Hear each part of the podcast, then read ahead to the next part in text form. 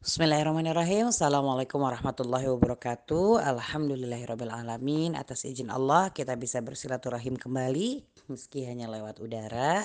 Saya Kiki Barkia dan kali ini saya ingin berbagi kepada sahabat semua tentang sebuah materi yang insya Allah mudah-mudahan uh, bisa menjadi uh, pegangan kita ya untuk tetap on the track dalam menjalankan peran kita sebagai seorang orang tua uh, judul materinya adalah kunci tangguh dan kurikulum terarah pengasuhan usia 0 sampai 6 bulan. Ya. Jadi uh, melanjutkan dari materi yang saya sampaikan di pertama, maka pada sesi ini dan selanjutnya kita akan merinci ya ilmu-ilmu yang membuat kita tangguh dan terarah tetapi disesuaikan dengan tahapan usia anak-anak kita ya untuk membuat tangguh maka ada dua hal yang harus kita lakukan. Yang pertama adalah kita harus mengenali medan juang. Ya, saya termasuk uh, keluarga yang mencintai pelajaran sejarah sehingga sangat suka menonton film-film sejarah. Uh, seperti mungkin sekarang saya sedang menonton tentang pendirian kekhalifahan Turki Utsmani. Itu bisa dapat kita pelajari bahwa dalam sebuah perjuangan yang pada saat itu peperangan ya. Kalau sekarang kan kita peperangannya sedikit berbeda bentuknya. Bahwa kekuatan informasi untuk mengenali medan juang atau medan perang itu akan sangat mengubah ya kesiapan kita dalam menghadapinya termasuk membuka potensi kemenangan yang lebih besar kalau ada dulu zamannya zaman mata-mata. Sebenarnya sekarang juga ada ya. Ketika sebuah kelompok yang mungkin berbeda mengetahui langkah-langkah yang akan diambil oleh kelompok rivalnya maka tentu persiapan akan jauh lebih e, dimatangkan. Sehingga bisa mengantisipasi hal-hal yang tidak diinginkan. Jadi dengan dengan adanya banyak mata-mata mereka bisa mencari informasi itu otomatis mereka akan bersiap-siap berapa jumlah uh, armada yang harus keluar gitu ya bagaimana strategi perang yang paling tepat untuk uh, menghadangnya itu pasti akan jauh lebih siap dibanding orang-orang yang tiba-tiba terserang oleh lawan dalam keadaan tidak siap apalagi tidak memegang senjata. Oke, jadi dengan analogi seperti itu itu kita terapkan di dalam pengasuhan. Kalau kita mengenali medan juang, maka kita akan lebih kuat ya dan potensi untuk berhasil melewati tantangan itu akan lebih besar. Jadi untuk mengenali medan juang, kenali apa yang terjadi di fase itu. Peperangan-peperangan apa saja yang kira-kira terjadi ketika kita punya anak pada usia tersebut. Ya. Eh, termasuk eh, secara umum perkembangan atau perilaku-perilaku khas yang ditunjukkan pada anak-anak di usia tertentu kemudian kita mengenali kemungkinan tantangan-tantangan yang akan muncul sehingga kita bisa mengantisipasi ya. Antisipasi yang paling mudah itu sesuatu yang terlahir dari hati dan pikiran karena dari situ kemudian kita bisa menggerakkan ya. Menggerakkan tubuh kita menggerakkan raga kita untuk bertindak ya. Karena tindakan pasti harus diawali oleh Eh, perasaan dan pikiran. Ya, pikiran itu berarti ilmu ya. Karena dari ilmu akan mendorong kita untuk melakukan sesuatu dan dari hati perasaan kita itu akan mewarnai bagaimana tindakan-tindakan kita itu lebih tepat. Maka untuk mengisi hati dan mengisi pikiran ada beberapa prinsip yang harus kita install. Jadi ada kunci tangguh yang harus kita pegang. Sehingga suasana hati kita itu siap menghadapi medan perang dan ada ilmu tangguh yang harus kita pelajari sehingga senjata kita tepat ya. Harus diayunkan dengan cara seperti apa dalam medan peperangan. Kurang lebih seperti itu ya. Oke sekarang eh, supaya bisa tangguh kita harus mengenali medan juang. Sekarang kita akan membahas tentang apa sih yang terjadi pada fase di 0 sampai 6 bulan. Oke yang pertama adalah secara pertumbuhan fisik. Ini saya review saja ya ibu-ibu insya Allah sudah banyak yang melewati tahapan ini. Jadi di usia ini ada bertambah berat badan, kita perlu mempelajari angkanya. Jadi supaya ibu-ibu itu tidak banyak galau. Aduh kenapa ya bayi saya cuma segini naiknya? Jangan-jangan segini ini sebenarnya adalah sesuatu yang wajar. Sama seperti ibu melihat grafik anak-anak yang naik pesat pada saat bulan-bulan awal terus tiba-tiba nanti ada tuh di fase selanjutnya di 6 sampai 12 itu grafiknya tidak secepat itu. Beberapa ibu yang tidak paham ya bahwa anak sudah mulai bergerak aktif kemudian secara persentase pertambahan berat badan tidak sepesat pada saat awal itu jadi galau nah dengan kita tahu ilmu apa yang wajar dalam pertumbuhan fisik kita menghindari hal-hal galau tadi ya kemudian hanya butuh ASI atau susu formula untuk semua kebutuhan gizinya. Bahkan kayak misalnya mengetahui bahwa oh ternyata bayi baru lahir itu paling beberapa sendok makan aja gitu loh kebutuhan asinya jadi ibu-ibu tuh ya aduh kenapa ya asi saya sedikit ya keluarnya? Ya harus tahu bahwa mungkin itu juga ber, berproses dan disesuaikan dengan uh, kebutuhan si anak gitu ya. Jadi tahu ini insya Allah banyak kegalauan-kegalauan yang bisa kita minimalisir ya. Tidur 14 sampai 16 jam per hari ya waktu bangun juga semakin bisa diperkirakan. Jadi aduh kenapa ya anak saya tidur aja? Nah kita tahu kan kita menghindari galau. Termasuk juga Eh, ketika ibu tahu bahwa nanti kebutuhan tidurnya tidak sebanyak ini nanti kita akan menemukan fase di mana pas lahir anak ya kalau kita nggak terlalu baby blues kalau kita nggak terlalu uh, fisiknya itu ngedrop sebenarnya mm, masih banyak melakukan hal-hal yang bisa yang biasa kita lakukan sebelumnya tapi begitu berubah jam tidurnya wah mulai tuh ya uh, ada ada ada penurunan produktivitas di sisi lain karena tersedot pada aktivitas aktivitas bayi yang eh, lebih sibuk di mana tidur mereka tidak sebanyak pada saat baru lahir ya. Kemudian fokus penglihatan ke satu benda menguasai kontrol otomatis sepenuhnya nanti ada kaitannya dengan kita membuat materi dalam home education terhadap anak ini. Kemudian dapat membedakan suara orang berbicara dari bunyi yang lain. Jadi nanti ini berkaitan dengan materi yang akan uh, kita sampaikan stimulus-stimulus yang akan kita berikan. Kemudian mengembangkan sensitivitas sentuhan, lebih menyukai bau dan rasa manis. Nah, data ini kita simpan karena nanti akan kita pakai untuk menyusun materi home education. Kemudian eh, tadi fisik ya, sekarang kemampuan dan keahlian. Jadi dalam fase 0 sampai 6 nanti mereka bisa terus bergerak menjadi lebih bisa dari mulai bisa mengangkat kepala sendiri, kemudian berguling dan duduk. Ketika kita tahu apa yang terjadi di fase ini secara normal, kita akan punya warning-warning ya. Ketika ada development yang kok belum ya, kok belum ya gitu. Nah, terus ini juga akan menjadi referensi kita untuk membuat stimulus kepada anak-anak. Kemudian menggunakan tangisan yang berbeda untuk berkomunikasi dan mulai mengoceh ketika kita memahami bahwa tangisan adalah salah satu bentuk komunikasi anak maka kalau di satu tahun pertama di mana kita membangun di mana seorang anak itu membangun trust atau mistrust terhadap dunia ini kalau di dalam dunia psikolog betul-betul merekomendasikan bagaimana anak-anak itu e, terbentuk suatu e, keadaan yang aman dan nyaman. Dan tangisan adalah salah satu cara ia berkomunikasi untuk menyatakan ketidaknyamanannya. Jadi jangan kemudian kita membiarkan anak-anak di bawah usia satu tahun ah biasalah nangis itu. Tidak. Kita harus merespon. Karena dengan respon kita untuk menghilangkan rasa ketidaknyamanan dan ketidakamanan mereka akan percaya kepada dunia sekitar sehingga nanti berpengaruh kepada kepribadiannya di masa yang akan datang. Tapi anak-anak yang kemudian terbiasa dalam perasaan tidak nyaman dan tidak aman apalagi dibiarkan ketika dia menyatakan dalam komunikasi dalam bentuk tangisan itu ternyata nanti akan berdampak kepada perkembangan emosinya di masa yang akan datang ya.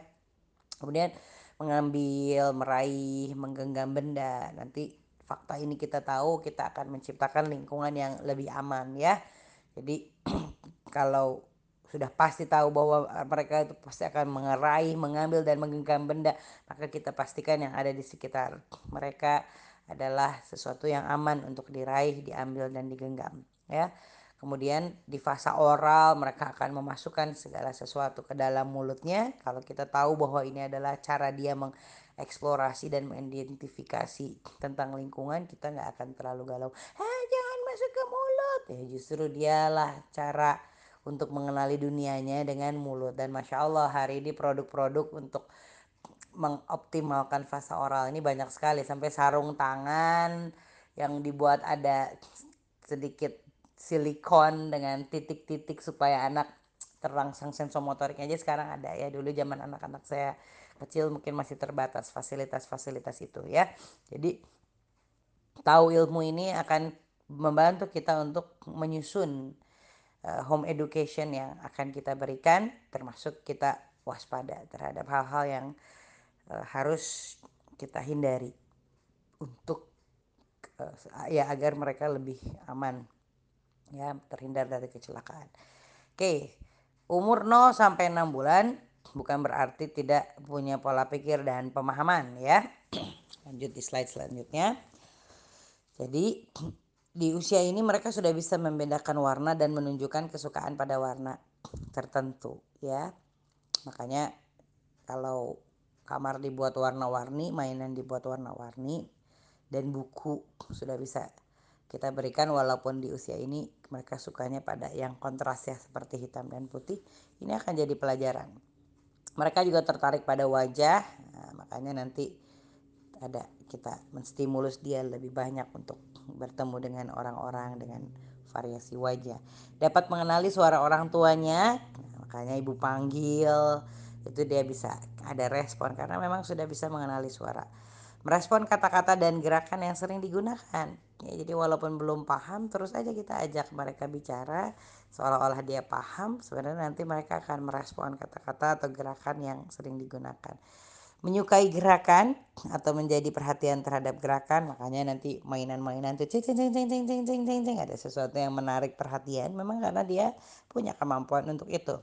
Belajar membedakan siang hari dan malam hari makanya habit seorang bayi itu bisa berpengaruh pada habit uh, biologis ya jam biologis tubuhnya mereka dibiasakan oh ini siang ini malam. Ya walaupun berproses ya karena ada tipe-tipe anak yang pada saat lahir itu justru malam jadi siang siang jadi malam ya.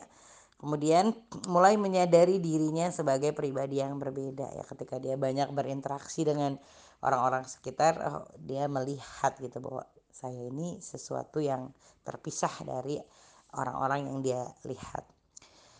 Kemudian selanjutnya mereka juga menunjukkan kepribadian dan perilaku ya. Jadi makanya ibu melihat bahwa gerakan refleks seperti mengisap, menangis, tersenyum itu adalah perilaku mereka dan perilaku itu bersifat sukarela artinya ya tidak tidak tidak diperintah gitu ya. Makanya subhanallah Allah sudah menginstall ya naluri fitrah di dalam tubuh kita sehingga nggak diajarin pun ketika lahir mereka sudah punya refleks-refleks tertentu seperti mengisap, menyusui. Dan perilaku ini mencerminkan karakter alami. Jadi ibu bisa rasakan kalau kayak saya nih punya anak banyak itu suasana 0 sampai 6 bulan itu beda-beda ya. Nanti kelihatan lagi kalau 0 sampai 1 tahun. Jadi saya sudah mulai sedikit demi sedikit bisa menebak lah apalagi kalau sudah satu tahun ke atas itu udah mulai makin kelihatan kira-kira anak ini modelnya seperti apa ya. Jadi ada tipe-tipe bayi yang memang cenderung anak sensitif atau uh, kalau dalam kepribadian itu ada yang uh, difficult child atau yang uh, butuh pemanasan dalam bergabung dengan sosialisasi dengan lingkungan itu biasanya kecilnya pun bisa dilihat. Anak-anak yang easy itu bisa kelihatan. Anak-anak yang kayaknya bakal ya mudah cemas mudah mudah takut itu biasanya kelihatan. Ya gelisahnya pun ketika kecil itu sedikit berbeda ya.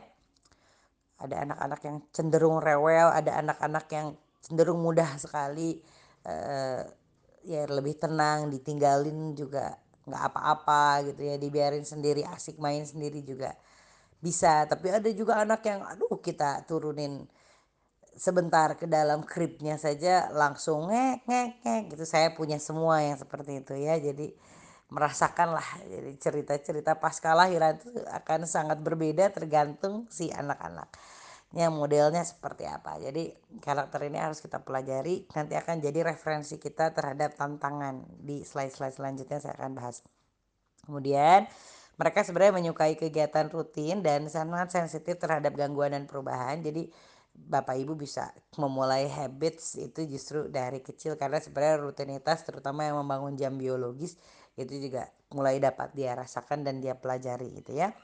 Nah, perlu diketahui bahwa ternyata di fase ini anak-anak tuh sebenarnya lebih menyukai berinteraksi dengan orang dibanding benda. Jadi kalaupun ibu nggak punya mainan-mainan yang hebat banget banget, nggak masalah karena sebenarnya mereka sangat tertarik dengan kita, kita yang ajak bicara, kita yang bergantian Eh, mereka melihat variasi wajah orang, variasi suara orang itu sebenarnya eh, lebih mereka sukai ya. Kemudian membentuk ikatan utama dengan orang tua termasuk eh terutama sangat dekat dengan ibu. Jadi memang di fase-fase di mana orang tua sebagai caregiver atau orang dewasa sekitarnya sebagai caregiver itu dia merasa uh, punya hubungan yang sangat kuat, dia akan merasa sangat nyaman dengan orang yang biasa memegangnya ya dan caregiver ini yang perlu digarisbawahi adalah bisa jadi bukan ibunya ya. Bisa jadi bukan orang tuanya tapi mungkin pengasuhnya atau neneknya. Sehingga sangat wajar ketika mohon maaf misalnya ada bayi-bayi yang memang ditinggal setelah tiga bulan cuti kemudian bekerja lalu diasuh dan dia menjadikan caregiver itu orang yang memang berjam-jam mengurusnya gitu. Sehingga e, bisa jadi anak itu menangis dengan orang lain yang dia tidak menempatkan sebagai caregiver tapi kemudian langsung jeb diam terhadap seorang yang dia merasa sangat nyaman dan percaya karena selalu ada di sampingnya selalu menjawab pada saat dia menangis selalu memenuhi kebutuhannya gitu loh. Sehingga dia akan lebih tenang ya lebih uh, mau di uh, ya, ya merasa terlindungi lah ya ya ketika dengan orang yang menjadi kuncinya. Makanya di sini juga kadang ada ibu-ibu yang suka sedih gitu. Aduh bayinya itu malah lebih tenangnya mungkin sama neneknya atau sama Odimat dibanding sama ibunya karena secara intensitas waktu itu lebih banyak. Ya jadi ikatannya terbentuk pada caregivernya dan itu bisa jadi bukan ibunya. Oke sekarang yang selanjutnya adalah kita pelajari tantangan yang mungkin terjadi. Ya ini banyak yang terutama ibu-ibu yang baru pertama kali punya anak ini harus dipelajari bahwa akan ada kesulitan menyusui di awal. Ini kadang bukan anak pertama aja saya ada misalnya yang lecet lagi berdarah lagi tuh udah di anak kesekian. Jadi kadang kondisinya beda-beda tetapi dengan kita tahu kita akan bersiap ya. Dan di sini juga tentu pemenuh, pemenuhan ASI eksklusif itu frekuensi menyusuinya sangat luar biasa makanya kalau ibu lagi hamil bisa pecicilan bisa sangat aktif dan segala macam tiba-tiba just ketika sudah menyusui itu ritme hidup pasti akan berubah ya. Karena kalau hamil mah kita bawa anak di perut-perut masih bisa ke mana-mana. Begitu menyusui kan susah harus banyak di atas kasur banyak pekerjaan yang mungkin akan terbengkalai dan segala macam. Dan tentu ya kita akan lebih banyak kurang istirahat untuk memenuhi kebutuhan bayi teorinya adalah pada saat bayi tidur kita tidur tapi beberapa ibu-ibu yang mungkin kadang tidak punya hodimat hidup merantau jauh dari keluarga teorinya tidak bisa dipakai. Karena ketika bayi tidur kita harus bekerja gitu ya. Jadi sering sekali kurang istirahat. Ini kemudian juga memicu baby blues ya akibat kelelahan yang memang dipengaruhi juga oleh penurunan kadar hormon estrogen dan progesteron yang sangat drastis. Dan biasanya pada kondisi ini ibu-ibu sangat membutuhkan support dari lingkungannya karena dia lebih mudah galau, emosi gelisah, kadang nggak bergairah untuk melakukan sesuatu, lebih mudah cemas, takut, bahkan kehilangan percaya diri. Dan tolong gitu ya lingkungan sekitar tuh jangan menambah ini misalnya dengan uh, bullying secara verbal, menjustifikasi dan segala macam. Jadi sudah fisik lelah kalau ditambah dengan uh, apa Eh, tekanan tekanan emosi ini sering berakibat buruk ya. Nah, selanjutnya jelas dalam kondisi kita sangat intens harus menyusui di kasur terus itu pekerjaan tuh mudah terbengkalai. Jadi apakah kita menambah bantuan atau menurunkan standar itu harus kita lakukan ya karena sudah pasti ba'da lahiran itu ada roller coaster yang harus kita atur ada perubahan yang luar biasa. Ya jadi turunkan standar kalau ibu tidak punya bala bantuan atau perbanyak bala bantuan ya. Belum lagi tantangan selanjutnya adalah kalau bayinya bukan bayi nomor pertama ini nanti ada drama-drama tambahan tuh berupa kakak mengalami cemburu. Harus kita antisipasi ya. Kemudian ada juga tipe-tipe bayi yang sensitif sekali terhadap suara jadi gampang sekali ribut sedikit nangis rewel segala macam. Ya tapi ada memang kayak model bayi-bayi saya akhirnya e, beradaptasi terhadap lingkungan ya. Begitu sudah anak kesekian sudah biasa begitu lahir pun wow ribut dan itu ada yang jang apa jumpalitan kalau kata bahasa Sunda. Jumping on the bed apa eh, lompat-lompat gitu. Jadi akhirnya terbiasa. Jangan ribut jangan ribut. Ah teorinya seperti itu tapi akhirnya bayi-bayi saya tumbuh dalam lingkungan yang sangat ribut dan dia akhirnya tetap bisa tidur ya. Kemudian nanti pada saat tambah besar ini mulai pada aktif ya dan rawan kecelakaan misalnya sudah mulai berguling dan segala macam ini kan harus kita antisipasi seaman mungkin ya. Dia juga rawan tersedak karena di fase oral memasukkan banyak hal ini harus kita siap-siap ya untuk membangun lingkungan terbaik yang teraman mungkin yang seaman mungkin. Nah kemudian sekali lagi saya sampaikan bahwa di 0 sampai 1 tahun ini fase membangun kepercayaan terhadap dunia. Makanya harus perhatian lebih. Jadi kalau ditanya eh, kakaknya dulu atau adik bayinya dulu yang menangis di fase ini mau tidak mau suka atau tidak suka harus dibuat pengertian si kakak ini karena kita memprioritaskan anak 0 sampai 1 tahun yang masih di fase membangun kepercayaan terhadap dunia. Kakak bentar ya adiknya menangis gitu. Jadi kita harus ada uh, prolog juga kepada kakak-kakaknya tentang apa yang mungkin terjadi ketika punya bayi sehingga dia bisa memahami. Kalau dia di fase yang tidak bisa memahami, maka harus diciptakan lingkungan yang yang terbaik gitu ya. Seperti misalnya katakanlah kalau punya bayi awal-awal baru lahir repot mungkin ngurusin si kakak ayah itu sebelum berangkat kerja harus melakukan beberapa hal yang mengurangi ibu dan pada saat ayah tidak ada itu akan berhadapan pada tantangan-tantangan paralel. Katakanlah misalnya kakak-kakak yang lain tuh sudah bersih, rapih, wangi, mandi sebelum bapaknya bekerja gitu ya. Selama masa-masa menyusui yang menyedot tidak hanya uh, pikiran tapi juga secara fisik. Nah, mungkin seperti itu tantangannya. Oke, sekarang apa yang kita install di dalam hati kita? Ini yang saya sebut dengan kunci tangguh. Yang pertama, ingat ya bahwa bersama kesulitan itu ada kemudahan. Jadi badai ini insya Allah akan berlalu ya. Insya Allah di dalam surat Al-Insyirah ayat 5, maka sesungguhnya beserta kesulitan itu ada kemudahan. Ibu harus pegang ini. Aduh nanti gimana ya kalau lahiran? Aduh nanti gimana ya kalau lahiran? Tenang. Kalau Allah sudah pasti menyiapkan kelahiran anaknya mepet usianya gak punya pembantu minta sama Allah eh tiba-tiba si kakak tadi bikin soleh anteng itu kan pertolongan Allah ya jadi ada banyak hal yang muncul masalah baru tapi Allah menyediakan juga kemudahan-kemudahannya justru malah bisa memperbaiki hal-hal yang sebelumnya belum beres kita lakukan dengan adanya permasalahan yang Allah tambah ini ya. Dan kedua, ingat bahwa Allah itu tidak akan menyanyiakan perjuangan hamba sekecil apa pun. Karena barang siapa yang mengerjakan kebaikan sebesar zarah pun niscaya Allah akan uh, niscaya dia akan melihat balasannya ya dan barang siapa yang mengerjakan kejahatan sebesar zarah pun niscaya dia akan melihat balasannya pula. Jadi ibu harus memaknai kita memaknai ganti popok yang berkali-kali, terkantuk-kantuknya kita menyusui, atau model anak yang ditarongek, ditarongek, ditarongek gitu. Harus kita maknai sebagai celing, celing, celing, celing, celing, celing. Kalau ada celengan pahala, itu berbunyi terus. Ya, jadi itu membuat kita akan lebih kuat bahwa sekecil apa pun itu adalah jalan jihad kita. Jadi kitanya bisa lebih kuat, bisa lebih tangguh.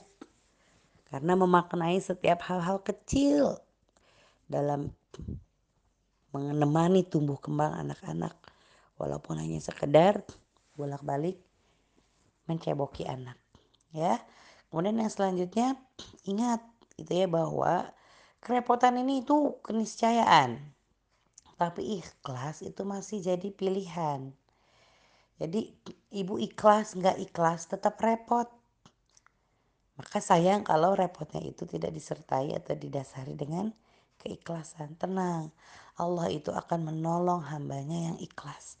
Ya Rasulullah SAW bersabda, sesungguhnya Allah menolong umat ini dengan orang-orang yang lemah dan doa, sholat dan keikhlasan mereka. Jadi sekali lagi, ibu ikhlas nggak ikhlas repotnya sama. Tapi ikhlas akan membuat kita lebih ringan dalam menghadapi kerepotan ini. Ya. Kemudian ingat bahwa Allah itu selalu dekat. Jadi kalau perkara sandal saja kita boleh mengadu, maka perkara repotnya mengurus bayi, adukanlah kepada Allah. Karena Allah setiap saat akan siap mendengar keluh kesah kita. Dalam surat Al-Baqarah 186, apabila hamba-hambaku bertanya kepadamu Muhammad tentang aku, maka katakanlah sesungguhnya aku dekat. Aku mengabulkan doa orang yang memohon apabila ia memohon kepadaku. Maka hendaklah mereka memenuhi panggilan atau perintahku dan beriman kepadaku agar mereka mendapat petunjuk. Jadi salah satunya adalah kita mau didengar, ayo kita penuhi panggilan. Kadang kita juga sering berpacu dengan waktu dan kerepotan, tapi tetaplah berusaha misalnya untuk memenuhi panggilan Allah di awal waktu pada saat Allah memanggil kita sholat. Nah, jadi pada saat ibu sangat lelah, gak apa-apa minta sama Allah ya Allah tidurkanlah bayiku sebentar saja. Saya ngantuk saya pengen tidur. Minta sama Allah pada perkara-perkara sekecil-kecil itu ya. Kemudian yang selanjutnya ingat bahwa pemenuhan asi eksklusif itu adalah investasi masa depan anak kita bahkan Islam memiliki perhatian besar ya para ibu hendaklah menyusukan anak-anaknya selama dua tahun penuh yaitu bagi yang ingin menyempurnakan persusuan di Al-Baqarah 233. Jadi dalam pandangan Islam ini ASI sangat penting. Bahkan Rasulullah saja sampai menunda merajam wanita yang berzina hanya karena menunggu sampai bayi lahir setelah disapi.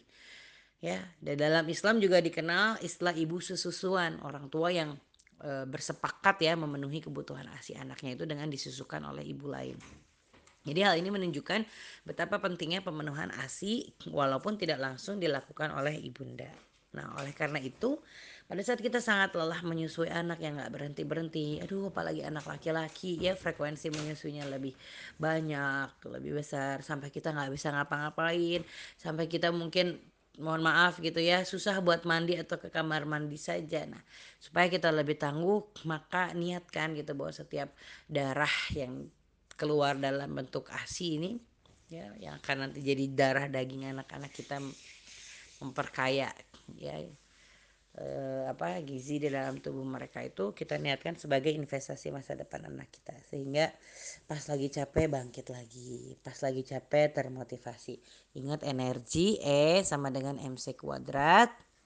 Maka M adalah motivasi C adalah cita-cita. Nah kunci tangguh ini akan memperkuat kita di motivasinya. Plus kalau soal masalah asih sebagai investasi maka itu akan mewarnai cita-cita yang akan kita kuadratkan itu ya nah kita manusiawi kita mah bukan superwoman kita mah bukan malaikat yang nggak ada lelahnya untuk berbuat taat nggak ada lelahnya untuk bekerja. Jadi kalau kita lagi capek kita pengen nangis nggak apa-apa nggak ada yang melarang kita untuk nangis. Nangis saja kalau saya memang menguatkan kita ya.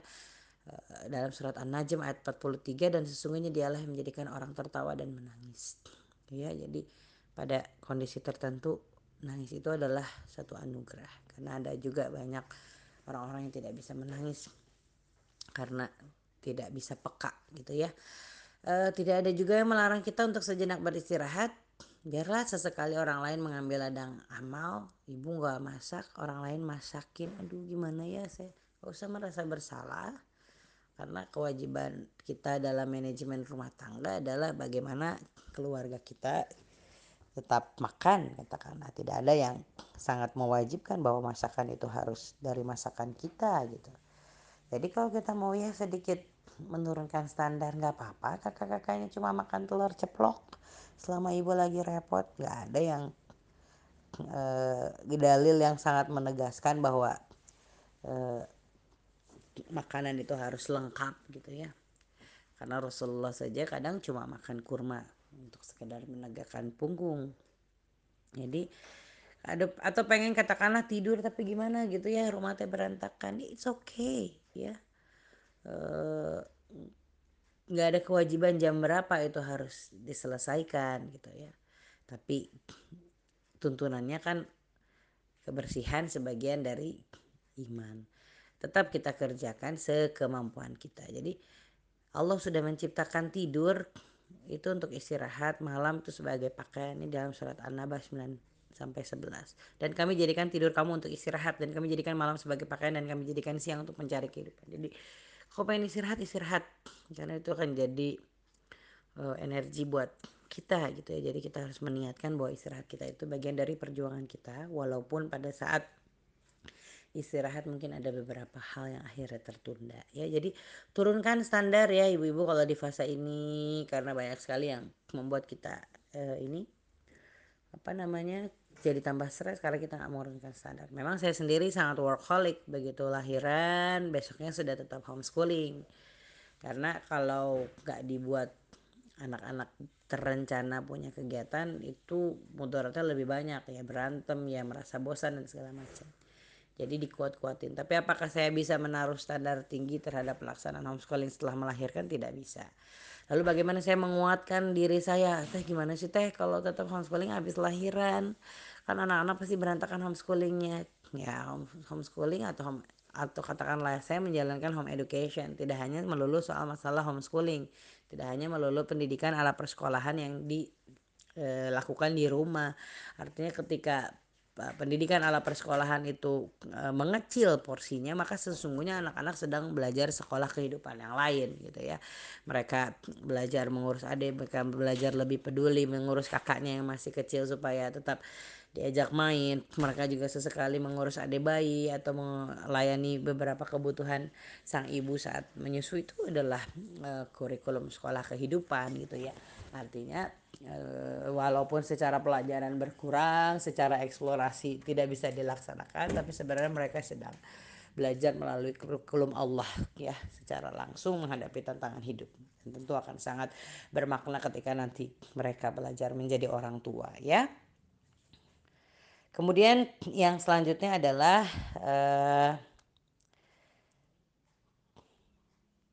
kita perlu menginstal prinsip pada pikiran. Kalau tadi kan pada hati ya. Pada hati akan mendorong kita punya motivasi, akan mewarnai cara bergerak. Tetapi cara bergeraknya akan diwarnai oleh ilmu jadi kalau tadi kita katakanlah punya tantangan menyusui di awal, ibu cari pelajari cara menem, menempelkan mulut bayi yang tepat gitu ya karena kesalahan posisi menempel itu bisa menyebabkan kita mengalami kesakitan bahkan luka gitu ya pada puting susu. Jadi kalau posisinya tidak tepat kan kita merasa nyeri. Nah, ibu-ibu yang mungkin baru pertama kali menyusui ini perlu dicari. Saya pribadi mohon maaf mungkin uh, memiliki kekhususan gitu ya sehingga uh, sedikit berbeda pada umumnya tapi pada akhirnya si anak itu kan harus menyesuaikan saya pernah sampai berkali-kali harus masuk ke uh, klinik di Amerika hanya karena dianggap anak saya itu uh, tidak bertambah berat badan dianggap saya tidak bisa menyusui. Sampai saya di training menyusui padahal itu udah anak kelima. Saya di training cara menyusui. Tapi sampai akhirnya dia berpikir oh iya ya ibu juga pada akhirnya si anak tuh harus menyesuaikan dengan uh, apa yang kita miliki gitu ya. Mohon maaf ya ini kalau agak vulgar. Tapi uh, ya dicari gitu ya cara terbaik yang paling enak. Tapi tenang gak usah khawatir terlalu khawatir. Sebenarnya uh, naluri itu udah terinstall dalam setiap anak kita. Dia terlahir dari rahim kita maka dia juga akan menyesuaikan apa pun yang ada di dalam tubuh kita gitu ya. Tapi intinya tetap harus dipelajari karena ini akan mengurangi permasalahan rasa sakit yang hebat pada saat ibu tiba-tiba berdarah pecah-pecah termasuk mungkin salepnya disediakan yang secara khusus supaya ibu tidak merasakan kesakitan yang lebih parah atau misalnya uh, apa melakukan pijatan-pijatan supaya bisa merawat payudara dan segala macamnya. Kemudian uh, kita harus mengatur ya posisi kita supaya senyaman mungkin. Nggak semua orang juga jago menyusui pada saat sambil tiduran ya. Ada yang bahkan memang tidak mau karena memang tidak direkomendasikan di usia-usia tertentu. Tapi memang saya akui kalau saya pribadi kenapa saya punya anak banyak dan uh, masih merasa uh, fine fine saja pasca melahirkan itu karena saya juga menyusui dalam kondisi tiduran ya. Sehingga tidak terlalu selelah ibu-ibu yang menyusui pada saat kondisi duduk ya jadi kalau ibu merasa kok nggak nyaman gak nemu terus silakan ibu uh, hubungi tenaga medis gitu ya. Kalau di US dulu tuh concern banget soal masalah ini. Jadi sampai ada layanan khusus lah supaya ibu-ibu itu bisa berhasil menyusui anak-anak ya bahkan sampai ada ya trainingnya tadi yang saya rasakan gitu di disuruh gitu loh wajib direkomendasikan sama dokter bulak balik saya disuruh di diajarin cara menyusui. Terus kita juga harus yakin gitu ya harus optimis karena dengan bantuan Allah semua kita itu pasti bisa menyusui gitu. jadi saya emang nggak bisa enggak semua insya Allah sudah disiapkan gitu ya sesuai dengan amanahnya. Ya jadi jangan pantang menyerah coba dulu gitu sampai ibu dan bayi itu menemukan pola terbaiknya. Nah kecuali kalau misalnya kemudian karena alasan tertentu tidak bisa memenuhi kebutuhan sang bayi secara langsung. Seperti misalnya dalam kondisi sakit pengobatan dan segala macam. Ayo kita upayakan uh, pemenuhan ASI dengan cara lain sebelum menggunakan susu formula tapi kalau tidak memungkinkan tidak apa-apa. Jangan juga kemudian menjustifikasi diri sebagai ibu yang tidak terlalu mulia hanya gara-gara kita harus memberikan tambahan susu formula gitu ya. Jadi Percayalah bahwa Allah maha mengetahui ikhtiar terbaik kita sebagai seorang ibu. Termasuk kita juga tidak boleh menjustifikasi seseorang. Apalagi menilai kemuliaan seseorang hanya gara-gara eh gua mau pakai asi loh dan lu enggak gitu nggak bisa seperti itu karena setiap kita uh, punya alasan untuk melakukan yang terbaik dalam uh, menjalankan peperangan kita nggak ada yang fit benar-benar sehingga ketika ada orang lain melakukan hal itu kita perlu husnuzon. Eh gue mah nggak pakai pampers loh anak tuh toilet training dari awal gitu. Ya ada orang yang kemudian misalnya masih pakai pampers ya nggak usah juga kemudian kita melebeli bahwa uh, kita lebih baik dari mereka gitu. Kadang mereka punya alasan untuk melakukan sesuatu.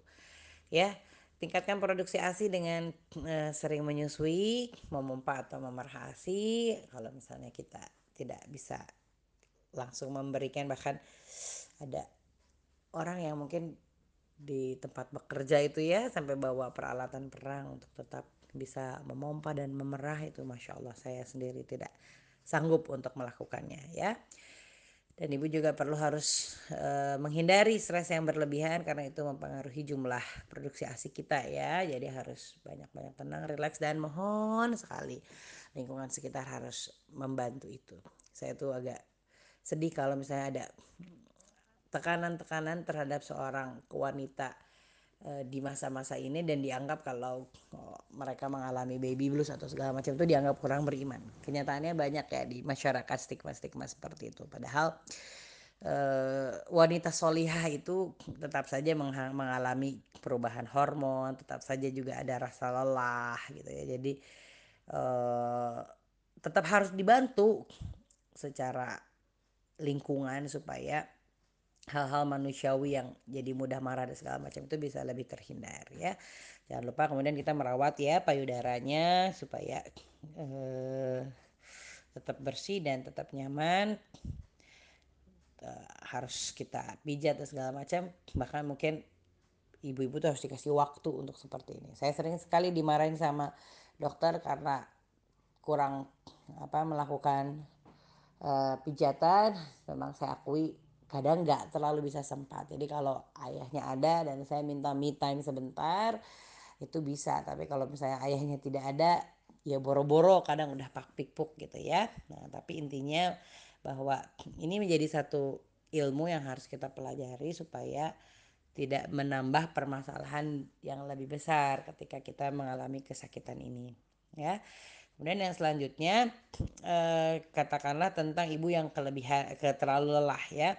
Jadi ya saat anak tidur usahakan kita juga tidur. Ingat gitu ya kalau kita sampai kelelahan atau sampai sakit siapa yang kemudian akan mengurus bayi? Maka caranya adalah menyederhanakan hidup kan? Atur pendelegasian pekerjaan. Siapa tahu itu jadi momentum anak-anak besarnya jadi tambah soleh jadi tambah bisa kontribusi. Jadi jangan aduh nanti gimana nanti gimana ada Allah gitu ya. Jadi ada Allah minta minta kemudahan itu pada Allah justru bisa jadi momentum yang kita anggap susah itu melahirkan kebaikan-kebaikan pada sisi yang lain gitu ya jadi suami jadi lebih peduli kakak-kakak lebih peduli atau sederhanakanlah hidup. Kalau saya tuh dulu di US kalau lagi ya hamil melahirkan gitu. Alah pokoknya daging tipis atau ayam apa tinggal marinate masukin oven tinggalin cetrek-cetrek atau saya punya presto listrik tinggal masukin bumbu masukin. Pokoknya yang bisa cuma cetrek cetrek cetrek. Yang penting anak-anak makan gizinya masih terpenuhi secara seimbang gitu ya. Jadi nggak meribet-ribetkan diri. Lah nggak pernah setrika dulu malah ya langsung lipat saja.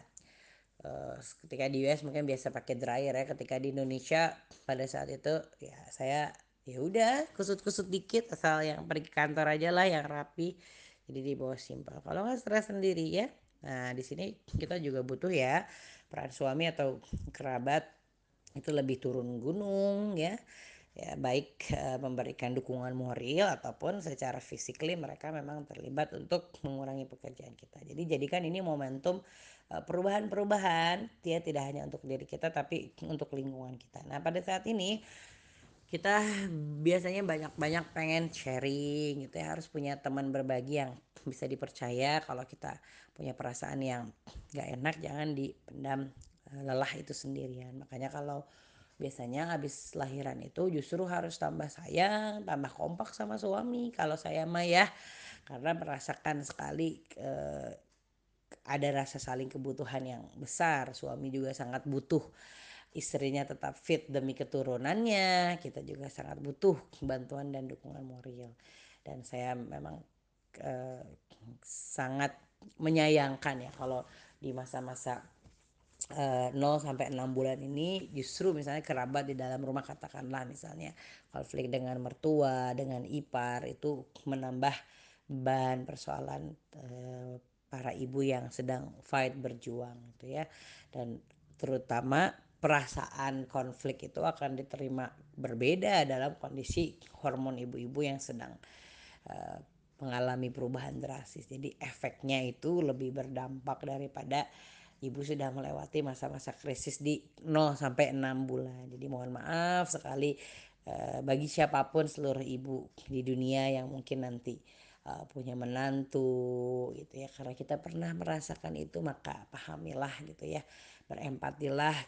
Kita pernah merasakan ada di posisi baru belajar menjadi ibu. Begitu juga ibu-ibu yang lain ya tidak kemudian menyudutkan mencemooh karena kita juga pernah tidak bisa kita juga pernah tidak tahu. Jadi kalau ingin memberitahu jangan seolah-olah menjustifikasi atau membuat si orang yang kita kasih tahu itu terasa bodoh gitu ya. Karena sebenarnya mereka juga pernah tidak tahu mereka juga pernah salah. Mereka pernah menjadi ibu dengan berusia satu bulan ketika baru punya anak satu bulan. Katakanlah baru sekarang saja mereka mungkin jadi ibu berusia puluhan tahun tapi kan mereka juga pernah tidak bisa. Jadi pada saat kita ingin mengajari yang lebih baik kepada mereka harus memposisikan diri bahwa dulu juga kita pernah di situ. Nah sering sekali diksi-diksi kalimat itu kurang tepat sehingga diterimanya tuh sebagai uh, persidangan gitu yang membuat si ibu-ibu bayi ini ibu-ibu baru ini e, merasa terasa bodoh gitu dan tidak tidak tidak paham tidak mengerti harus seperti apa ya nah perasaan-perasaan seperti ini kadang harus dialirkan dan dia harus punya teman berbagi ya Nah, salah satunya juga dengan cara berbagi pengalaman dengan para ibu, kita saling menguatkan bahwa yang kita alami itu normal dan juga dialami oleh ibu yang lain. Jadi kita punya optimis. Jadi uh, kalau mau ngasih tahu tuh harus menempatkan eh aku juga dulu kayak gini gitu lah. Ngerti banget perasaan kamu. Coba gini gini gini sih sepertinya pengalaman gitu. Jadi bukan yang aduh gitu aja nggak bisa padahal dulu kita juga nggak bisa nah ini sering sekali ya terjadi konflik-konflik seperti itu maka bapak-bapak harus bisa mengantisipasi supaya ibu-ibu itu tidak berada dalam lingkungan yang uh, punya banyak tekanan seperti ini ya dan ibu-ibu juga nggak usah terlalu banyak kepo-kepo dengan kehidupan orang lain yang dalam kondisi peperangan yang berbeda yang membuat ibu suka tambah uh, jiper gitu terus atau tambah galau atau gimana ya. Kemudian tentu ya dengan tambahan amanah dan permasalahan ini kita harus menambah ketawakalan dan kekuatan ruhiah kita.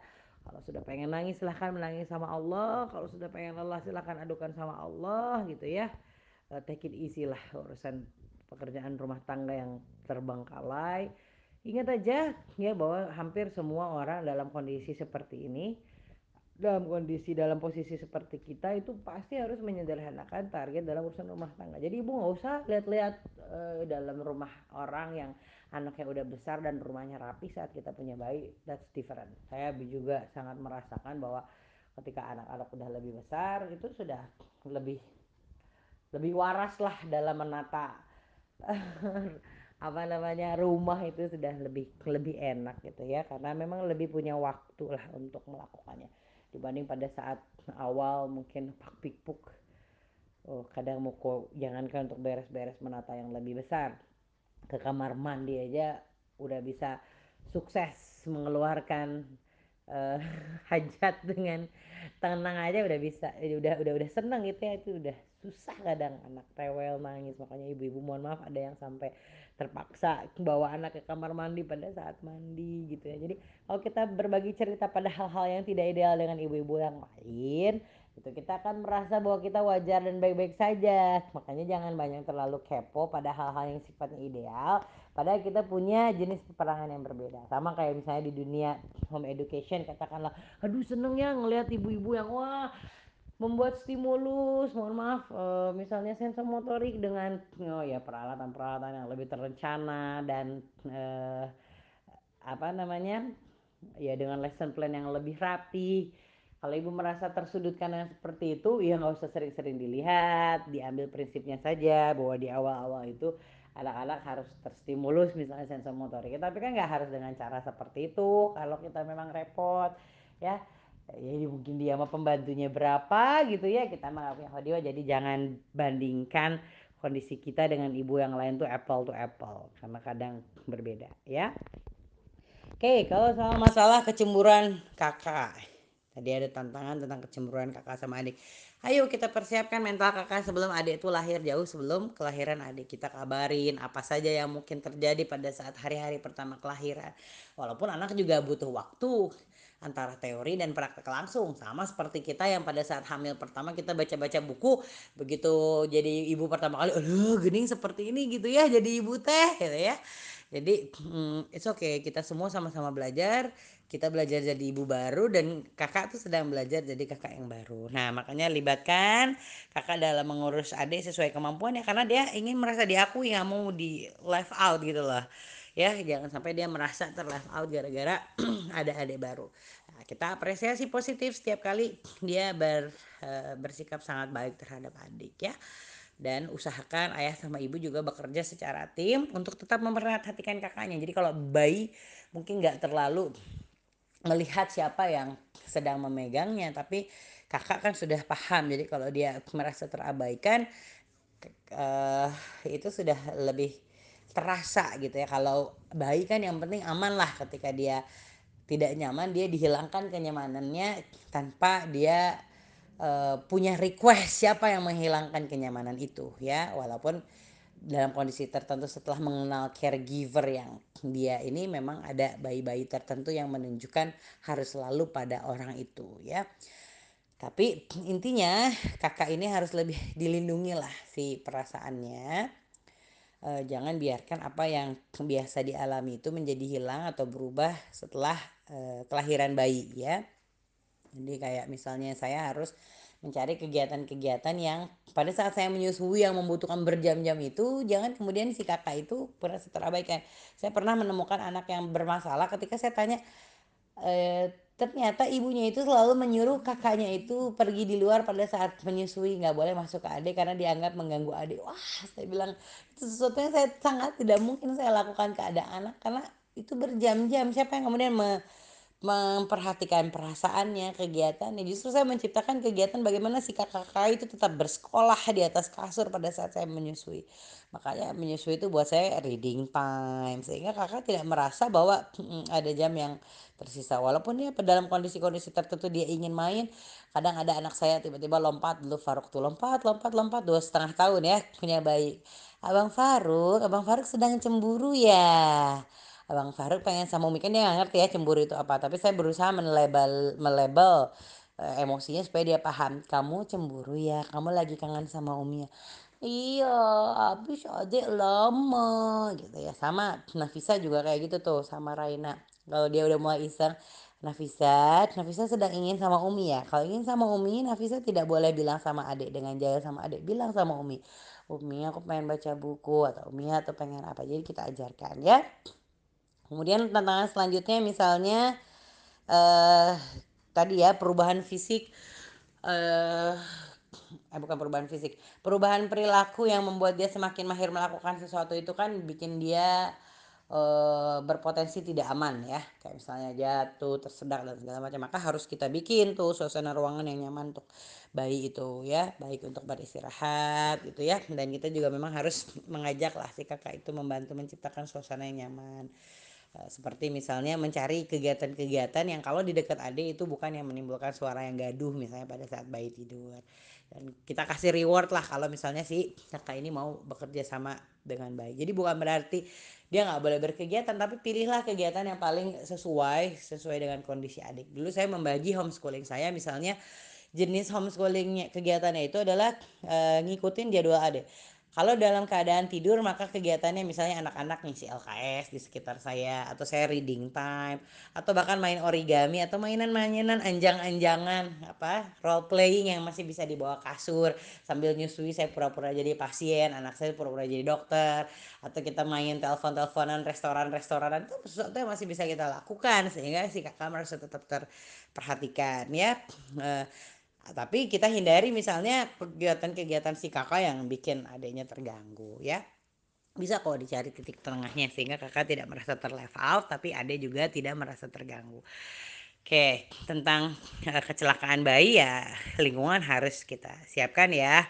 Di tempat aman tidur di krip jangan meninggalkan bayi dengan balita sendirian. Saya pernah tuh uh, apa bayi sama balita itu tiba-tiba nanti balitanya seperti apa. Jadi nggak boleh ya mempercayakan sepenuhnya bayi kepada balita karena dia dengan daya eksplorasinya bisa melakukan hal-hal yang sangat berbahaya.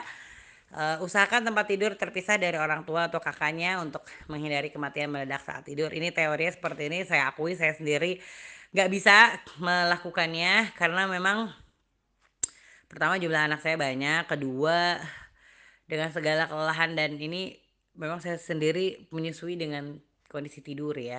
Jadi kalau di luar negeri itu strict banget. Saya setiap kali ke uh, dokter tuh selalu saya di screening. Apakah kamu terpisah tidurnya di dalam krip? Nah, tidak. Terus selalu dimarahin, ditegur. Karena memang kalau di sana harus wajib di krip, nggak boleh tidur sama orang tua gitu ya. Kalau saya nggak kuat bolak-balik ke bolak-balik ke krip, bangun lagi, taruh lagi itu saya saya akui saya nggak kuat karena saya punya seabrak pekerjaan bersama kakak-kakak yang banyak ya di siang hari ya kemudian ya pasti ya kita menjauhkan benda berbahaya dari jangkauan bayi itu harus kita siapin karena kita mengetahui tantangan-tantangan di usia ini dan tadi karena uh, ini adalah masa untuk membangun rasa percaya kepada dunia maka harus ada orang dewasa yang kita pastikan selalu siap dan sigap memenuhi panggilan bayi berupa tangisan gitu ya karena tangisan adalah salah satu cara berkomunikasi bayi saat dia merasa tidak nyaman. Jadi jangan sampai membiarkan bayi merasa tidak aman, tidak nyaman yang membuat dia tidak percaya pada dunia.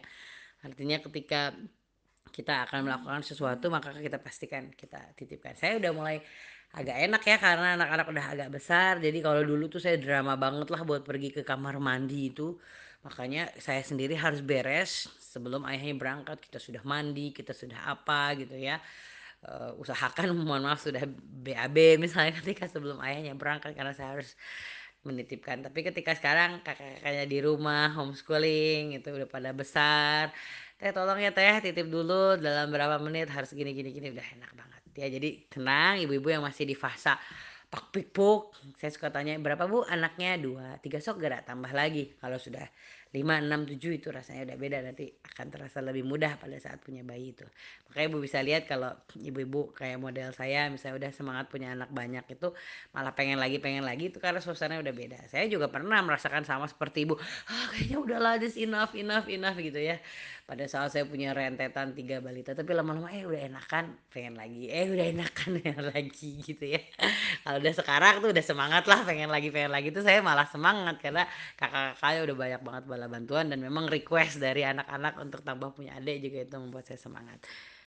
Oke sekarang kita masuk pada materi selanjutnya. Sekarang kurikulum terarah ya saya ingetin lagi redaksi saya pada di pertemuan pertama. Kalau kita tangguh tapi nggak terarah itu kayak pemberani tapi nggak punya strategi ya. Atau kita terarah tapi nggak tangguh itu sama kayak pemimpin tahu jalan tapi nggak punya nyali buat ngerjainnya. Maka keduanya harus ada dan sekarang kita akan bahas tentang kurikulum terarah pengasuhan 0 sampai 6 bulan yang pertama adalah memberikan pendidikan agama dan moral. Jadi jangan dikira kita ngajarin agama itu nggak dari awal ya.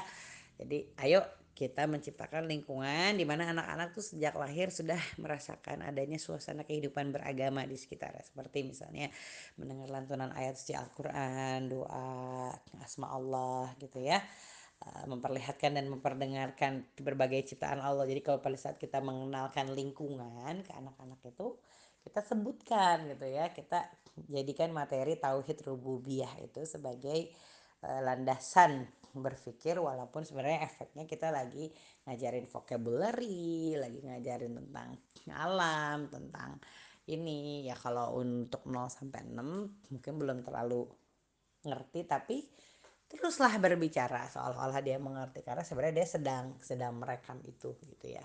Sehingga anak-anak tuh ntar kalau udah dua tiga udah mulai pada ngomong tuh udah ini ciptaan siapa? Allah Allah gitu ya. Jadi kita perlihatkan kita perdengarkan berbagai ciptaan Allah dia merasa merasakanlah dari kecil tuh suasana. Oh ada banyak elemen lah di sekitar kita gitu ya. Ada wajah orang yang berbeda-beda ada benda-benda dengan aneka warna eh dan ada suara-suara hewan yang mungkin bervariasi Kemudian penting untuk memperlakukan dengan penuh kelembutan dan kasih sayang dan harus kita niatkan ini sebagai bagian dari pendidikan agama dan moral. Kenapa? Karena ada banyak uh, permasalahan moral yang berawal dari permasalahan perkembangan emosi yang berawal dari ketidak terpenuhinya kelembutan dan kasih sayang di fase ini ya. Jadi uh, materinya itu jadi harus kita niatkan bahwa sayangnya kita, lembutnya kita itu bagian dari fondasi agama dan kepribadian di masa yang akan datang. Kemudian selanjutnya adalah perkembangan sosial dan emosi. Jadi jangan dikira anak-anak tidak kita siapkan untuk menjadi makhluk sosial yang mampu menempatkan diri dalam lingkungan sosial dan memiliki perkembangan emosi yang baik. Nah, harus kita pelajari apa yang terjadi di usia ini. Jadi pada usia ini sebenarnya anak-anak ini memiliki interaksi sosial ya. Jadi dia menunjukkan interaksi sosialnya dalam bentuk memberikan tatapan, senyuman gitu ya. Dia akan juga menangis untuk menyatakan atau mengekspresikan ketidaknyamanannya. Atau bahkan beberapa anak sangat terlihat dia menangis kalau dia tidak mendapatkan apa yang diinginkan atau ketika berinteraksi dengan orang yang tidak dikenal ya. Jadi cara baik merespon sesuatu kalau tidak dengan tangisannya kalau dia sedang suka dia biasanya merespon dengan gerakan kaki tangan ya. Jadi ada nih interaksi sosial dan memang harus distimulus. Nah makanya caranya adalah yang pertama materinya adalah membangun interaksi secara fokus dengan penuh kelembutan. Oke katakanlah kita kadang multitasking ya. Saya sendiri misalnya sedang menyusui bayi. Kalau bayinya udah tidur itu saya gunakan untuk membaca atau menulis gitu ya. Tapi ada jam-jam tertentu terutama pada saat dia on kita harus nyahkan semua itu kita ajak dia uh, menatap diajakin bicara betul-betul merasa uh, apa dari mata ke mata gitu ya secara fokus kita membangun interaksi. Dan materi memberikan perasaan aman dan nyaman melalui kasih sayang ini juga akan berkaitan dengan perkembangan sosial dan emosinya ya. Karena nanti ada anak-anak yang mungkin jadi sangat susah dan memang awalnya karakter dasarnya udah termasuk difficult child misalnya dalam membangun lingkungan. Ini akan lebih parah kalau pas kecil di fase trust vs mistrustnya ini gagal untuk percaya terhadap lingkungan. Ya jadi akan membuat dia yang dasarnya sudah sulit jadi akan semakin sulit. Ada yang jadi nanti mungkin tumbuh takut aja bawaannya kalau ketemu sama orang gitu ya. Ada yang berdasarkan karakter dasar ada juga yang memang terbentuk sama lingkungan. Yang paling parah adalah sudah mah karakternya itu dia bukan anak yang easy, mudah e, berbaur sama orang yang supel, eh ditambah dia juga punya riwayat pas kecil itu selalu ketakutan karena tidak diperlakukan dengan penuh kelembutan. Nah, ini efeknya dahsyat ya. Oke, jadi memberikan perasaan aman dan nyaman itu harus kita niatkan sebagai materi home education ya. Kita membangun rasa percaya pada dunia ya melalui pemenuhan kebutuhan dengan penuh kelembutan dan kasih sayang. Jadi intinya mah 0 sampai 1 ya. Itu begitu dia butuh langsung segera sigap ya. Jadi caregiver yang siaga. Jangan ah, bentar, bentar. Aduh ini lagi masak nih. Kalau lagi masak matiin penuhi dulu kebutuhan bayi. Dan pemenuhan kebutuhan bayi itu harus kita niatkan sebagai bagian home education untuk agama, moral, perkembangan sosial dan perkembangan emosi. Kemudian yang selanjutnya adalah pelajaran yang selanjutnya adalah melatih perkembangan bahasa dan komunikasi. Jadi harus kita niatkan ini sebagai materi home education. Jadi pada saat ini mereka berkomunikasi. Apa cara mereka berkomunikasi? Mereka menangis, mereka berteriak, mereka ber, bergumam. Bahkan anak-anak itu berhenti nangisnya ketika apa keinginannya sudah terpenuhi. Lucu kadang bayi-bayi sudah bisa gitu ya? Sudah sudah punya pengen dia pengen apa? Ya walaupun nanti pengennya tambah kompleks gitu ya. Nanti ada di materi-materi selanjutnya. Tapi oh ternyata dia pengen diganti popok oh dia ternyata pengen digendong.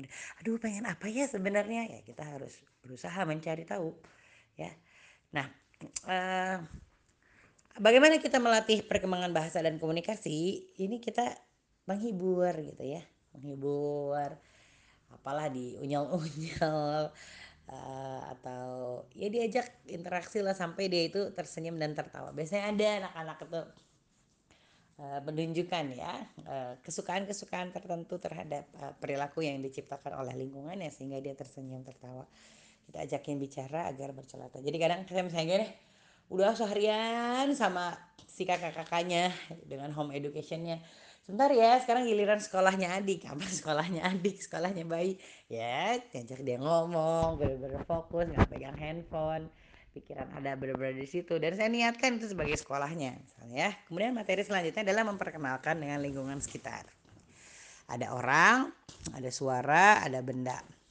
Ya kita pengenalan wajah orang terdekat. Jadi nggak cuma sama kita secara fokus tapi ayah juga harus punya waktu gitu secara fokus. Bahkan saya uh, mendengar satu ulasan gitu di YouTube tentang perkembangan ilmu pengetahuan.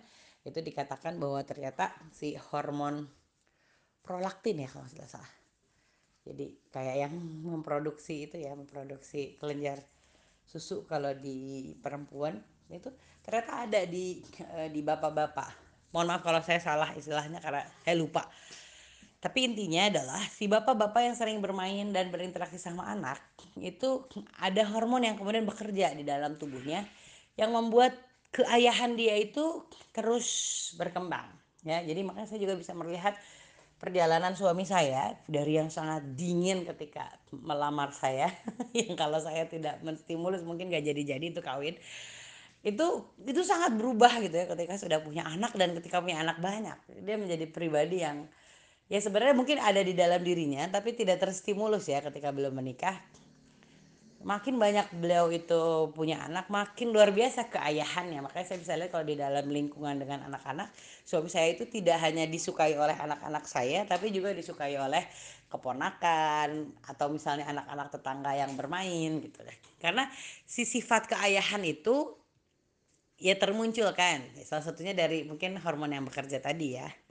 Jadi si bapak-bapak ini harus juga punya kelas-kelas tersendiri terhadap bayi-bayi mereka. Kenalan wajah kenalan suara diajak komunikasi gitu ya. E, terus kemudian kalau dia sudah mulai eksplor lingkungan kita bawa jalan bawa memperlihatkan benda-benda di hadapan mereka memperdengarkan variasi suara yang bukan cuma suara orang tapi mungkin suara alam suara hewan suara mainan gitu ya.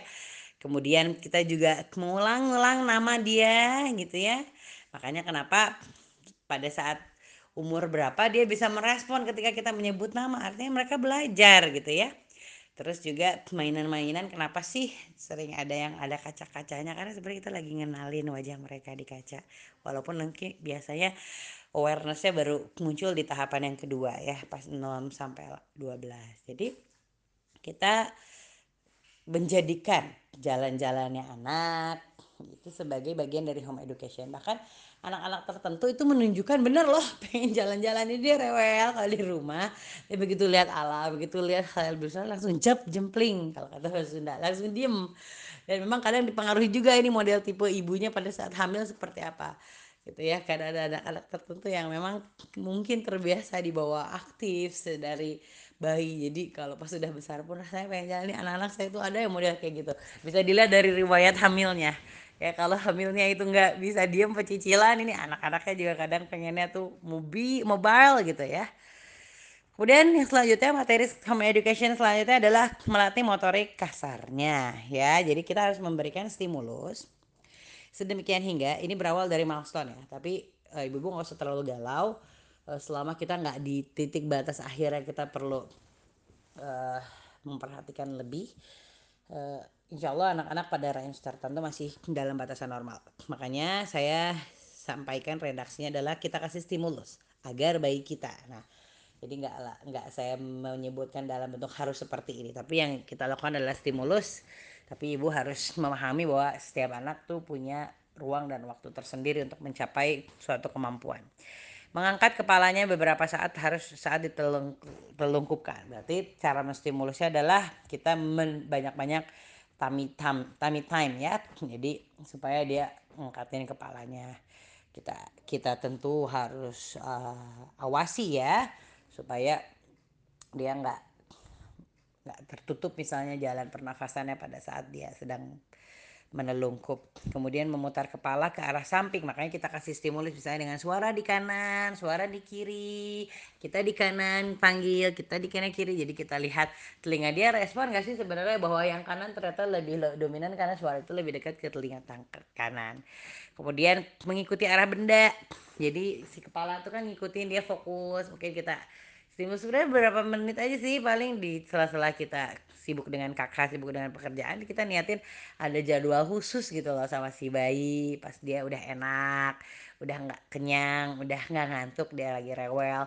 Ya nggak eh sorry dia lagi nggak terlalu rewel. Jadi kita mungkin dengan benda-benda tertentu dengan mainan-mainan tertentu yang menarik warnanya kita bikinlah supaya dia bisa memutar kepala mengikuti arah benda bergerak gitu ya kemudian eh, biasanya di sini juga kepala dan lengan itu uh, bergerak uh, kemudian uh, dia juga bermain dengan kakinya makanya ada mainan-mainan yang suka ditaruh untuk menendang entah dengan suara tiba-tiba piano kaki gitu ya atau uh, dia tergantung tapi si anak tuh bermain dengan itu. Kemudian juga distimulus untuk berguling kemudian e, menjulurkan kaki saat terlentang terus nanti mungkin di usia usia dekat-dekat enam bulan.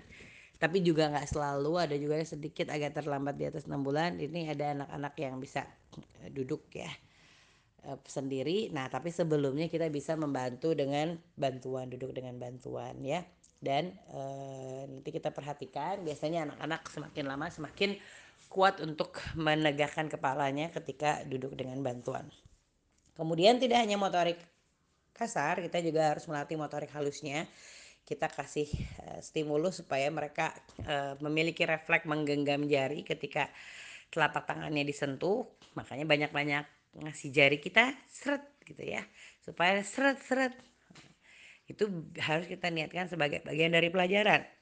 Kemudian memainkan jari tangan dan kaki. Makanya kenapa saya bilang sampai beredar produk sarung tangan bayi yang ada sensomotoriknya di situ ada kayak semacam eh, titik-titik ya di silikonnya itu karena uh, alamiahnya mereka sangat suka memainkan jari dan tangan. Jadi kalau anak-anak lagi sangat menikmati kayak es krim lezat itu it's okay, nggak masalah. Tinggal kita harus mengantisipasi seperti misalnya membersihkan tangannya supaya pas lagi eh, merasakan kenikmatan di fase oral ini dia nggak merasa terganggu. Ya, mereka cenderung memasukkan jari ke dalam mulut, mereka memainkan benda dengan tangan, maka kita kasih gitu ya sesuatu yang ringan tapi kemudian bisa dia explore. Kemudian dia juga suka meraih benda yang ada di hadapannya, jadi bisa kita stimulus supaya dia ada suatu respon supaya dia bisa ngegrab sesuatu boleh gitu ya. Termasuk juga eh, memastikan lingkungan aman karena dia suka meraih benda di depannya kemudian fokus pada benda yang bergerak dan mencoba meraihnya. Jadi kita bisa pilihkan mainan-mainan yang mungkin ada sedikit pergerakan supaya menarik perhatian dia dan dia pasti akan ketika itu menarik perhatiannya dia akan coba grab itu. Kemudian memegang benda dengan kelima jari ya mendorong benda dengan telunjuknya dan mencari benda dengan tangannya. Itu bisa kita kita bisa kita stimulus ya. Kemudian tidak hanya motorik halus kita bisa melatih kontrol otot mata juga ya. Jadi uh, pada usia ini bayi memiliki fokus penglihatan pada satu benda dan dia uh, memiliki perhatian terhadap gerakan. Jadi kalau kita pengen menstimulus dia kita harus ajak dia fokus pada sesuatu lalu kita gerakan. Dia juga sangat tertarik pada wajah dan lebih suka berinteraksi dengan orang sebenarnya di fase ini daripada benda ya dan dia juga sudah mulai bisa membedakan warna bahkan menunjukkan kesukaan pada warna tertentu ya. Jadi pas matanya sudah mulai semakin ini anak-anak di usia ini kalau yang saya baca ya sudah mulai merespon lah ya terhadap perubahan warna. Jadi makanya kita bisa menstimulusnya dengan memperlihatkan gambar ya terutama yang berwarna hitam putih. Jadi kalau buku yang direkomendasikan pas usia-usia seperti ini justru buku yang secara kontras memperlihatkan hitam putih. Atau ada juga orang-orang yang suka bikin printing menggantung pola pola-pola tertentu di situ hitam putih untuk merangsang otot mata. Terus menempatkan benda pada jarak tertentu untuk melatih fokus mata menggerak-gerakan benda untuk melatih kontrol mata atau memperkenalkan buku yang bergambar sederhana dengan ukuran besar dan berbahan aman untuk bayi. Itu bisa kita lakukan ya. Jadi eh, banyak ya buku-buku kain yang anak terbiasa kita pada saat dibantu duduk dengan bantuan kita ajak bicara lalu kita eh, bawa mereka untuk kegiatan baca buku yang penuh warna dengan kontras. Jadi kalau ibu lihat perhatikan home education home education yang tadi saya jelaskan itu sebenarnya gak usah terlalu dibawa beban tapi uh, hmm, dibuat habits yang sebenarnya singkat-singkat aja waktunya di sela-sela kita istirahat sama anak. Tapi kita niatkan itu sebagai home education ya. Jadi nggak usah terlalu uh, dibawa beban seperti uh, memikirkan sekolah bayi yang bagaimana gitu. Tetapi natural masuk dalam melebur dalam pengasuhan kita. Kemudian yang selanjutnya adalah melatih sensitivitas terhadap bunyi ya. Jadi seperti yang saya sampaikan tadi di usia ini bayi itu sangat tertarik sekali mendengar orang yang berbicara. Dan bahkan bisa mengenali ini suara siapa gitu ya suara apakah suara orang tuanya suara pengasuh yang sering berinteraksi dengannya atau yang tadi saya sebutkan sebagai caregiver. Sehingga dia akan lebih merespon. Begitu ada suara si yang dia kenal yang paling dia kenal cep mungkin nangisnya tiba-tiba berhenti padahal belum disentuh. Ada anak-anak yang seperti itu ya jadi mereka bisa merespon kata-kata dan gerakan yang memang sering digunakan gitu ya. Kita dan bisa membedakan ini suara atau bunyi yang lain. Kalau suara suara apa gitu ya.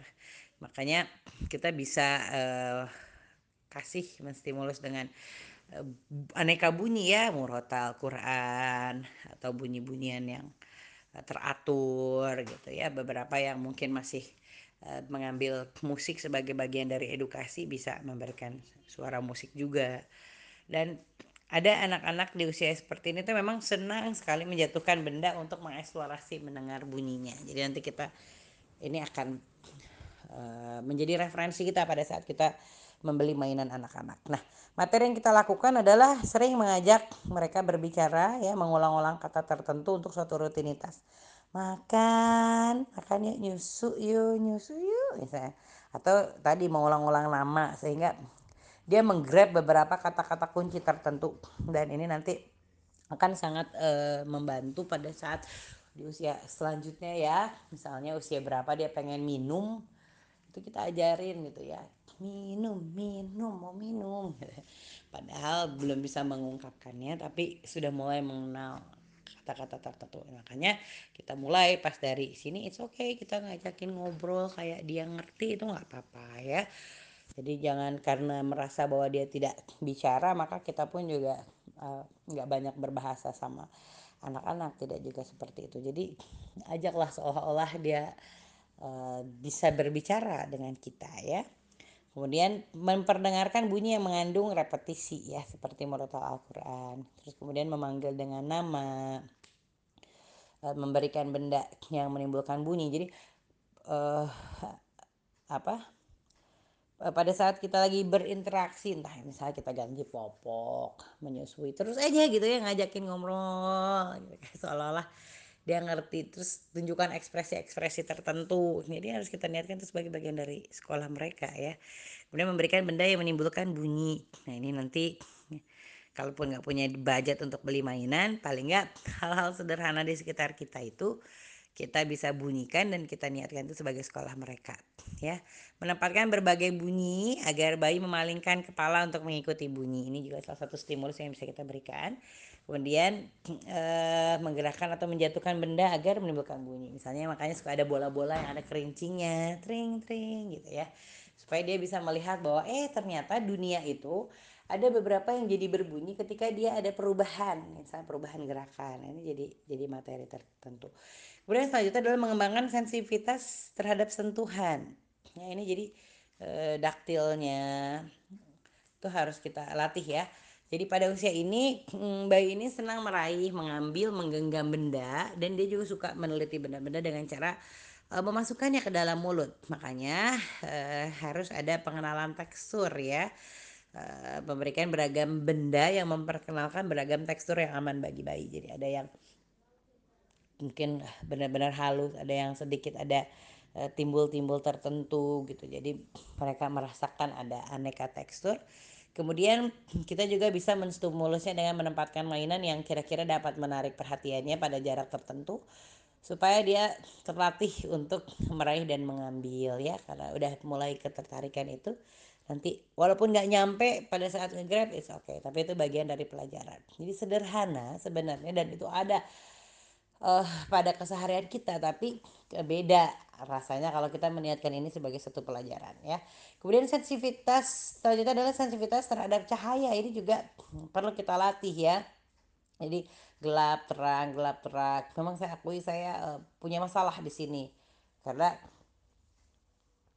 sampai ada anak ya nggak suka uh, gelap pada saat malam itu gara-gara salah saya juga jadi karena saya suka bekerja pada saat anak-anak tidur gitu. Terus ternyata berdampak pada pas udah besar sehingga saya usahakan sebelum tidur mungkin masih nyala tapi begitu tidur nanti kita matikan ya karena anak perlu um, punya sensitivitas terhadap gelap dan terang dan sebagaimana anjuran juga sunnah ya untuk mematikan api pada saat tidur. Sebenarnya ternyata kan terbukti pada kesehatan. Jadi ada reaksi uh, kimiawi mungkin yang bekerja di dalam tubuh ketika di malam hari suasana berada dalam gelap. Ya jadi kita perlu melatih kepekaan terhadap waktu siang dan malam. Ya memang kalau saya sendiri ini jadi tantangan karena sering sekali anak-anak itu beresonansi jadi ketika anak-anak tuh ada yang kemudian terbangun jadi membangunkan yang lain itu terus tiba-tiba jadi susah tidur lagi tapi ya sudah itu memang drama-drama bagian dari drama-drama pengasuhan ya tapi intinya kita tetap harus membuat berusaha membuat jam biologis anak itu pada akhirnya normal sehingga dia tahu bahwa ini malam dan ini siang. Terus kemudian yang selanjutnya adalah melatih pola hidup sehat dan keamanan diri ya. Jadi memang kalau ibu pergi ke puskesmas, pergi ke dokter anak nanti kan selalu ya diukur misalnya berat badan, eh, tinggi badan, lingkar kepala karena memang ini adalah salah satu indikator eh, kesehatan anak. Jadi indikator anak sehat di usia ini tuh bisa dilihat secara eh, kasat mata dari besar ukuran berat dan tinggi badan atau ukuran lingkar kepala sesuai dengan tingkat usia yang di mana standarnya berlaku ya. Jadi kok normal menunjukkan pada nilai atau range tertentu. Nah makanya dipastikan e, mereka sehat mereka aman ya untuk 0 sampai 6 bulan berarti memenuhi kebutuhan asupan gizi melalui pemenuhan ASI eksklusif. Ya termasuk ibu meniatkan lah e, makannya dengan baik itu sebagai bagian home education.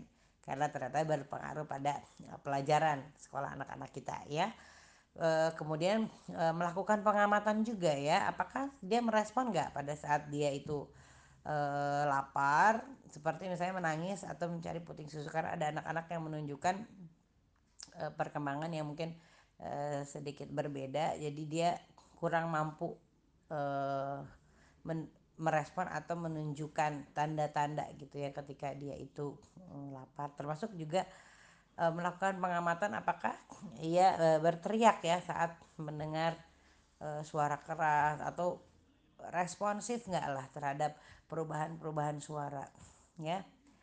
Hmm, mungkin demikian yang bisa saya sampaikan dari pembahasan ini.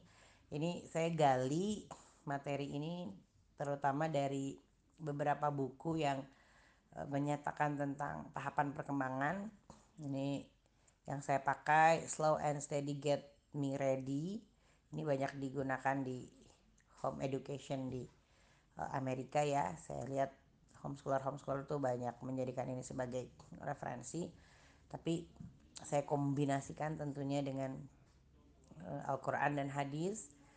Kemudian juga saya mengambil inspirasi dari uh, oh maaf sebenarnya ini peraturan Menteri Pendidikan Kebudayaan Republik Indonesia ini untuk tahapan yang selanjutnya. Ini referensinya saya waktu itu gabung menjadi satu. Untuk yang 0 sampai 6 bulan ini saya ambil dari buku-buku tentang perkembangan anak saja kayak The Good Housekeeping Book of Child Care itu dia menyebutkan lah ya milestone-milestone atau apa yang terjadi pada setiap tahapan usia sehingga dari situ saya merumuskan stimulasi-stimulasi apa saja yang perlu kita lakukan agar anak-anak itu mencapai milestone seperti itu sehingga itu dijadikan sebagai kurikulum terarah dalam menemani tumbuh kembang anak-anak. Mungkin demikian yang bisa saya sampaikan ya, mudah-mudahan bermanfaat. Mari kita maknai setiap hal kecil dalam uh, pengasuhan kita dan terutama pegang terus ya kunci tangguh dengan menginstal hati dan pikiran kita terhadap uh, nilai, norma dan ilmu tertentu sehingga kita bisa lebih siap dalam menghadapi medan juang peperangan di 0 sampai 6 bulan. Sampai jumpa pada episode selanjutnya kita akan bahas tentang 6 bulan sampai 1 tahun. Bagi ibu-ibu yang mungkin sudah lewat masanya, it's okay. Mari kita nanti uh, catch up ya hal-hal yang kurang. Tapi insya Allah ilmu ini mungkin tetap bermanfaat bagi kita yang masih berencana untuk punya anak kita selanjutnya. Jadi mudah-mudahan pas anak selanjutnya kita bisa lebih menciptakan home education yang lebih terarah sejak mereka terlahir ke dunia. Wabillahi taufiq wal hidayah. Assalamualaikum warahmatullahi wabarakatuh.